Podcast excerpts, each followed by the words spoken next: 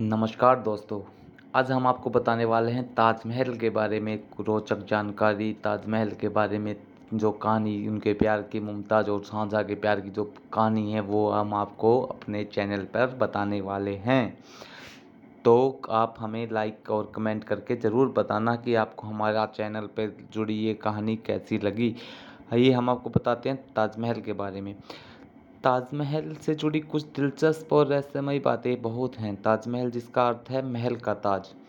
भारत के आगरा शहर के यमुना नदी में दक्षिण तट पर स्थित यह एक संगमरमर का मकबरा है। इसे 1632 में मुगल सम्राट शाहजहाँ द्वारा अपनी पत्नी मुमताज़ बेगम की मौत के बाद उनकी याद में बनवाया गया था। इसमें शाहजहाँ की कब्र भी मौजूद है।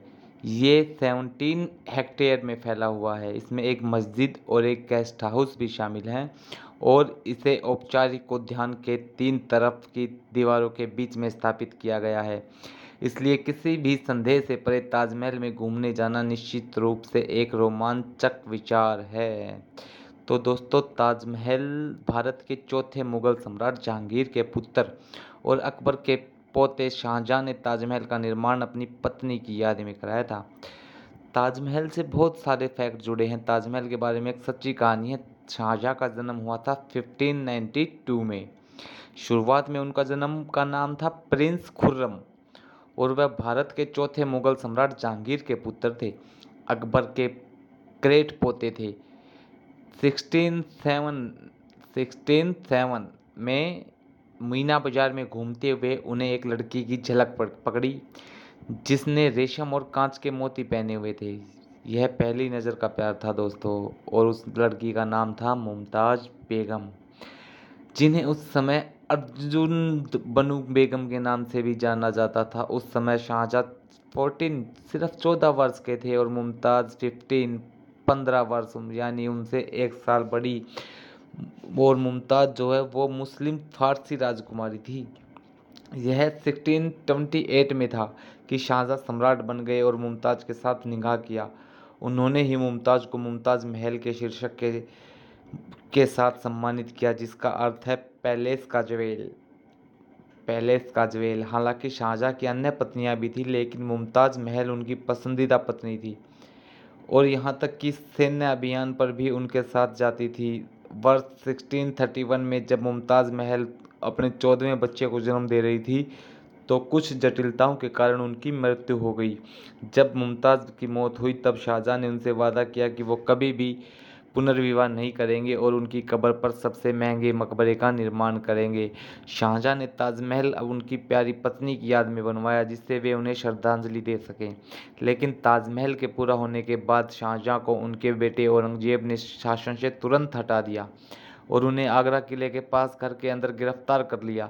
शाहजहाँ खुद भी अपनी पत्नी के साथ इस मकबरे में फंस गए। उन्नीसवीं शताब्दी के अंत में ब्रिटिश वायसराय लॉर्ड कर्जन के ब्रिटिश सशस्त्र बल और सरकारी अधिकारियों ने ताजमहल की दीवार से बेशकीमती पत्थरों के साथ छेड़छाड़ करके इस पवित्र सुंदरता के स्मारक को मूल्यवान पत्थरों से वंचित कर दिया। ताजमहल की मंजिल को सफ़ेद संगमरमर में काले संगमरमर के साथ बनाया गया है। दुनिया में किसी भी इमारत के सबसे लंबे समय तक सुनी जा सकने वाली ताजमहल के अंदर गुंजों की 24 फीट तक पूरी तरह सुनाया जा सकता है।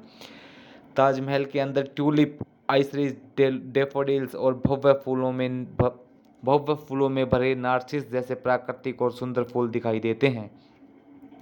ताज के केंद्रीय कक्ष में मुमताज़ महल और शाहजहाँ के कब्र से घिरा एक और उल्लेखनीय जटिल नक्काशी का संगमरमर सक्रिय या जाली है। दक्षिण कक्ष केंद्रीय कक्ष के ठीक नीचे स्थित है और मुमताज़ महल और शाहजहाँ की वास्तविक कब्रों में दो सैनेटे भी शामिल हैं। मुमताज़ महल में असली सैनेटेव के पवित्र कुरान के पैरेस लिखे हैं, जो भगवान की दया और क्षमा दर्शाते हैं। इसके अलावा मुमताज़ महल की वास्तविक मकबरे की किनारे पर अल्लाह के 99 खूबसूरत नाम, सुलेख, शिलालेखों के द्वारा देखे जा सकते हैं। दोस्तों ताजमहल ताजमहल आगरा से 10 किलोमीटर दूर, आगरा के 10 किलोमीटर उत्तर में स्थित एक अकबर की मकबरा, एक विशाल उद्यान के बीच स्थित है। यह मकबरा सुबह सुबह खुलता है और शाम को बंद हो जाता है। दोस्तों, मेरी नज़र में आप सभी को यहाँ के दर्शन करने चाहिए। यहाँ के एक बार ज़रूर घूमना चाहिए इन पूरे ताजमहल को। तो आप, हमारी पोस्ट आपको यहाँ कैसी लगी, एक बार हमें कमेंट में ज़रूर बताइए। हम आप, हम आपके कमेंट से और आपके लाइक से ही इंस्पायर होंगे दोस्तों कि आप हमें कितना प्यार देते हैं। हम आगे बनाएँ ना बनाएँ तो प्लीज़ आप हमें इंस्पायर कीजिए।